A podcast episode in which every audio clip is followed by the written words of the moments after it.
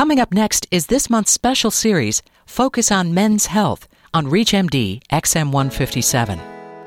Effective pain management depends upon determining what type of pain a patient is experiencing. You are listening to ReachMD XM157, the channel for medical professionals. Welcome to the Clinicians Roundtable. I'm Susan Dolan, your host, and with me is Dr. Judith A. Paice. Dr. Paice is the director of the Cancer Pain Program in the Division of Hematology Oncology at Northwestern University Feinberg School of Medicine in Chicago, Illinois. Dr. Paice, welcome back to the Clinicians Roundtable. Thank you. Is it true that to effectively treat pain, we must know the type of pain a patient is experiencing? Optimally, it's helpful to know whether the patient has visceral pain, which is pain arising from the abdomen, somatic pain, which is pain coming from the muscles or bones, or neuropathic pain, which is pain that arises from nerves. Let's start with somatic pain. more specifically, what does a patient feel if they have this type of pain? Well, this is kind of pain that you and I feel if we've gone to the gym and we haven't worked out for a while. This is typically described as aching or throbbing kind of pain, and we've all experienced this. What causes this type of pain? So, some examples might include overuse of muscles.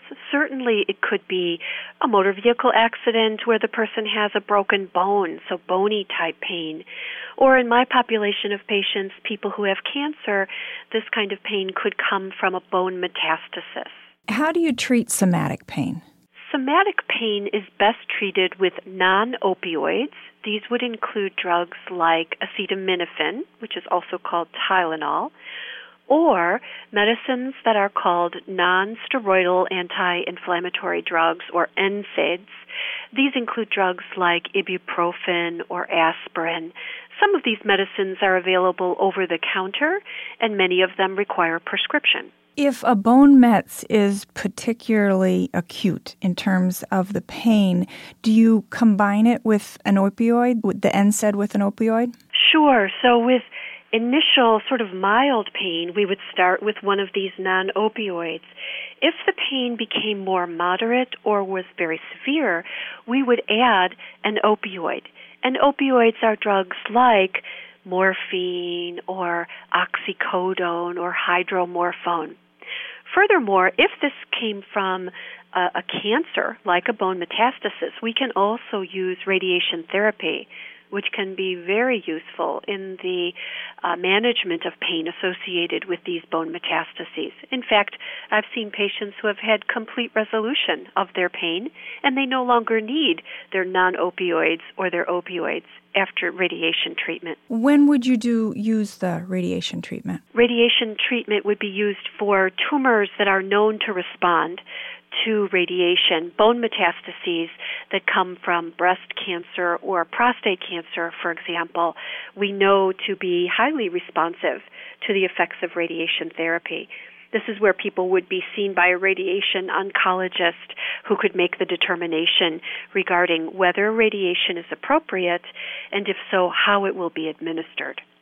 What does a patient feel if they have visceral pain?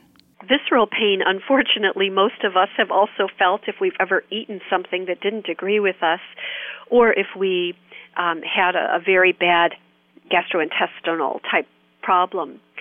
So, visceral pain is felt usually as cramping, squeezing kind of pain.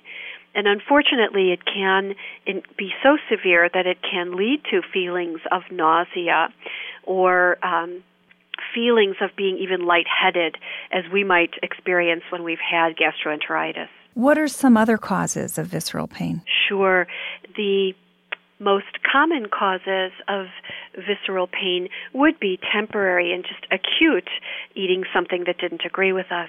But unfortunately, there are some individuals who have chronic pain conditions inflammatory bowel syndrome being one, where they will have intermittent periods of this abdominal cramping and bloating, which can be quite painful. Other examples include colorectal cancers that can lead to severe visceral pain, as well as gynecologic cancers such as cervical cancer or ovarian cancer. How do you treat visceral pain? That's a tricky question because it really depends upon the cause of the underlying visceral pain. In people with cancer, clearly the cancer chemotherapy and, if appropriate, radiation therapy and other therapies that are targeted to shrink the tumor would be helpful. At the same time, we would use medicines like the opioids to assist. There are, might be other medicines that could be helpful if the person has a slow moving bowel, for example, to help continue to keep um, the bowels moving. And there are a host of medicines that we use uh, to help facilitate that movement. What does a patient feel if they have the third type of pain, neuropathic? Neuropathic pain is one of the most complicated pains to treat. This pain is associated with some very abnormal sensations. Patients will describe tingling, burning, electrical, even painful numbness types of sensations. So, for example, if you've ever hit your funny bone, you get that horrible shock like feeling that goes up your arm. Imagine having that sensation 24 hours a day, seven days a week.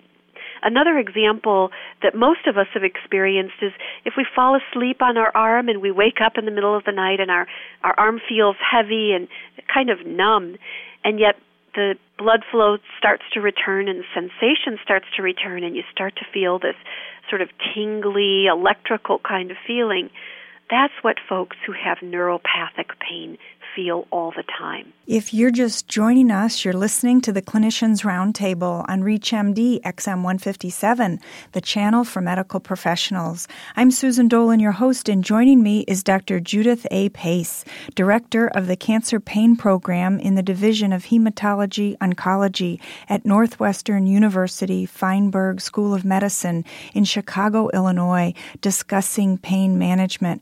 Dr. Paice, what causes neuropathic pain? Typically we believe that neuropathic pain originates from some sort of damage to the nerves that carry pain sensation. Unfortunately, that process is quite complicated and it extends even into the spinal cord and eventually into the brain, where we see permanent changes as a result of the neuropathic pain. And so, even though the original insult may be gone, now the individual continues to have chronic pain. An example of that is the person who has phantom limb sensation. After amputation, either because of diabetes or maybe because of some trauma, we're certainly seeing this quite a bit in our veterans from the Iraq War. There is a sensation that we sometimes call phantom limb pain where people no longer have that extremity and yet they can feel significant discomfort where their leg or their arm formerly was. So clearly, this illustrates that the changes may begin out in the periphery, but eventually there are significant and permanent changes in the central nervous system. How do you treat neuropathic pain?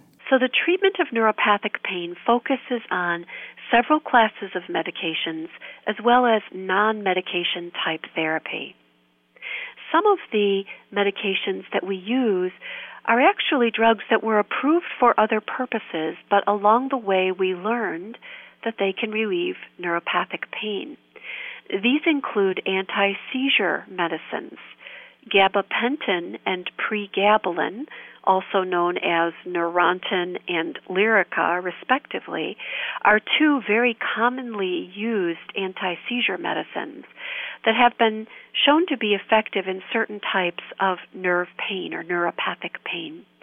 We also use antidepressant medications, and these medicines have been shown to be effective with nerve pain. Additionally, we'll sometimes use local anesthetics. These are drugs like lidocaine, related to the kinds of medicines the dentist might use prior to doing a procedure. And in some cases, we might use corticosteroids. In addition, with more moderate to severe neuropathic pain, we would use the opioids. Finally, we use non opioid therapies when appropriate. So, for example, the person who has nerve pain from diabetes might benefit from some progressive desensitization to help reduce the sensitivity of their foot to the walking that can cause pain. Tell us more about the phantom limb pain and its treatment. So, phantom limb pain has been documented for over a hundred years. And this occurs after amputation or surgical manipulation. It's been shown to occur in the extremities, and that's where we typically think of this in the individual who has had a leg or an arm amputated. But it can also occur after the removal of uh, breast, for example, after mastectomy. This has been recorded in the literature.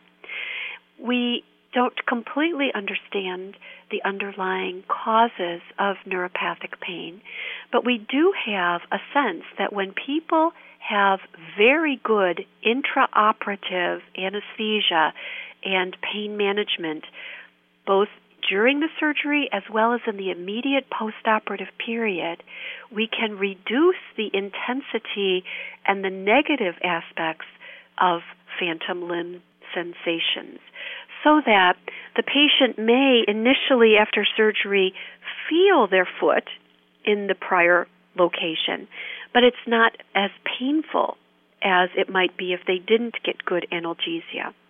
And what we find is that that sensation will more rapidly diminish over time so that they aren't plagued with long term neuropathic sensations, which can be quite troubling. There's also some amazing work that's being done looking at training the brain to sort of rewire the brain so that these phantom sensations can dissipate more rapidly. Describe some adjuvant therapies. So, the adjuvant therapies are the local anesthetics, the anti seizure medicines, the antidepressant type medicines, steroids, and others that we use specifically for the neuropathic pain sensations. Dr. Paice, thank you so much for joining us to discuss pain management. My pleasure. I'm Susan Dolan. You've been listening to the Clinicians Roundtable on ReachMD XM 157, the channel for medical professionals. We welcome your comments and questions at ReachMD.com, which now features on demand podcasts of the ReachMD library. Thank you for listening. Listen all month as ReachMD XM157, the channel for medical professionals, presents a special series Focus on Men's Health.